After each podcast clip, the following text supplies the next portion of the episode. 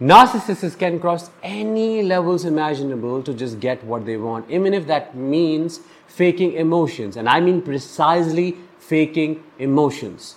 They can pretend to be sad, nostalgic, and even angry to get you to walk on eggshells around them or to just get, to just get what they want from you. Hi, I am Danish, a narcissistic abuse recovery professional, and today's episode is all about five emotions that narcissists fake to fool you and trap you.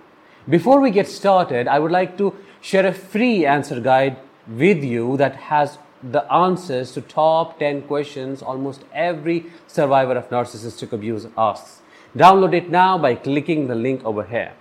Let's get started. Number one, fake nostalgia. A narcissist knows that if they're able to make you remember, rethink, and recall the good memories that you have had with them, you would be in a vulnerable spot. Why? Because you would start missing them. You would start questioning your decisions those good memories that you have had, they have the emotional content with them, attached with them. So when you think about them, those good memories, those those nostalgic memories come up with the emotions of missing them, wanting them back, and wanting to give it one more chance. And all of those cycles, that rumination, that justifications happens in your head, and then they get you to a point where you are ready to give them this one more chance, the final chance.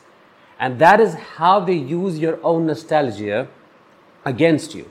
They may pretend and they may say things like, Well, I miss the time we had together. Do you remember when we went on a picnic and we had a wonderful holiday and so on? They would pretend as if they are in deep pain because they are missing those things as well. And then you would miss them at the same time, but your missing would be genuine and there would be fake. It's all fake. It's just to give you an idea that there is still a chance. It's just just a way to make you whitewash all the bad things and just over focus on the, these couple of good memories that you can count on fingers because they are very less and that intensifies the cognitive dissonance as well. Number two, fake interest in things that you like. Now, in the beginning of a narcissistic relationship, a narcissist has to do everything in their capacity to make you fall for them. So they pretend to like the things that you like. They start wanting the things, desiring the things that you want and desire. Why? Number one, they don't have anything solid of their own to present. Number second, by creating this, by mirroring your likes, wants, and desires, they increase the likelihood of uh, creating a rapport, a solid rapport. And when the, there is this rapport between you two, your barriers go down. You stop questioning their motives and you feel like a like an invisible bond that has been created between you and them because they are quite similar to you, and that gives them a way to slip through the cracks. By mirroring your likes and wants and desires, by faking the interest in the things that you like and want, they are able to fool you, and then it becomes easy for them to exert control over you. Number third, fake happiness and satisfaction. Now, a narcissist is all about a facade. I mean, their life is an example of hypocrisy. If you have to understand what it means to be a hypocrite, look at the narcissist. They pretend to be happy, satisfied with their life in the public to project an image that is completely false. They do this especially in front of those they are jealous of or they are in com- competition with. They want others to think and believe that the narcissist is living a wonderful life. They have a wonderful family. They are married to a wonderful spouse and they are so happy. I mean, the like the likeness of this happiness is can nowhere found can be nowhere found. They just want you to think and believe that they are amazing at what they do and they are they have a great life that they have created.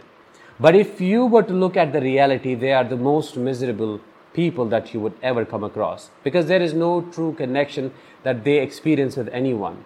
There is no connection that they have with their children. There is no connection with their spouse. There is no connection with their family members. There is no connection with their friends. There, there is no connection with anyone, literally anyone that they have in their life, you know, who is present in their life. So this fake happiness, they just fake it just to make you either you jealous if they are Uh, you know, if they have discarded you or if you have discarded them and they are now with a different partner, they're pretend to, pretending to be happy just to give you and give you a false idea that they are satisfied. But it's not true. The reality is completely opposite. Now, before we move to number four, I'm just curious to know what weaknesses were you able to point out in the narcissist that you're with? Drop your experiences in the comments below. Maybe it can help a survivor, survivor to feel validated. It may help someone to really make sense of their experiences. Number four, fake remorse to retain you as a supply.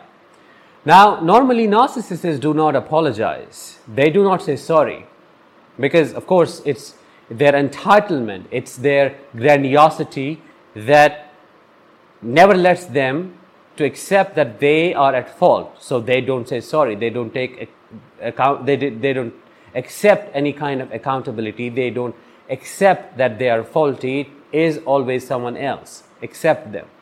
But there can come a time, a time can come in your relationship where they may apologize but it would be a false apology. It would be a false apology. They may say sorry. And they would do it only if they have no other option available to make sure that they keep getting supply from you. Especially if you are their primary source of supply, if they are married to you, if they have children with you, and if losing you would mean losing the image they have created, they have projected uh, in front of others they would be sorry but wouldn't mean it. So they fake this false remorse. They, you would see them, you know, all in tears, sobbing, crying, begging at your feet, and just wanting that one last chance. Just wanting that one more shot and promising you the change that you have wanted them to make throughout the time that you spent with them. If this happens just understand that it's all a facade. They don't mean it.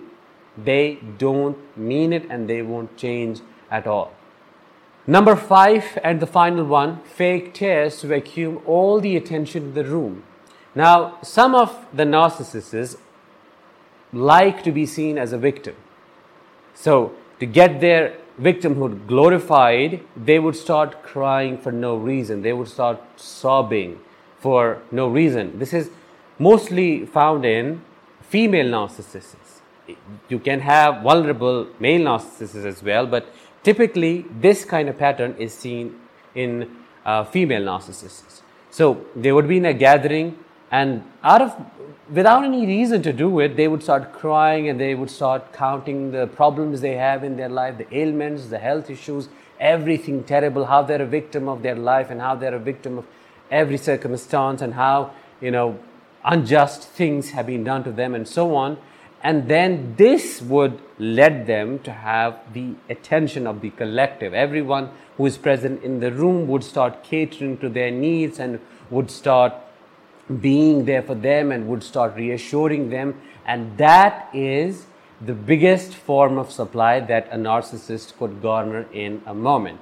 So, what they do through this crying is that they uh, weaponize your empathy against you because once you show that empathetic side to the narcissist who's being vulnerable, instead of being thankful to you, instead of just eh, being gra- grateful, they would start using it against you. They would start pushing your emotional buttons, guilt trip you, and then get you to do things that you wouldn't do otherwise.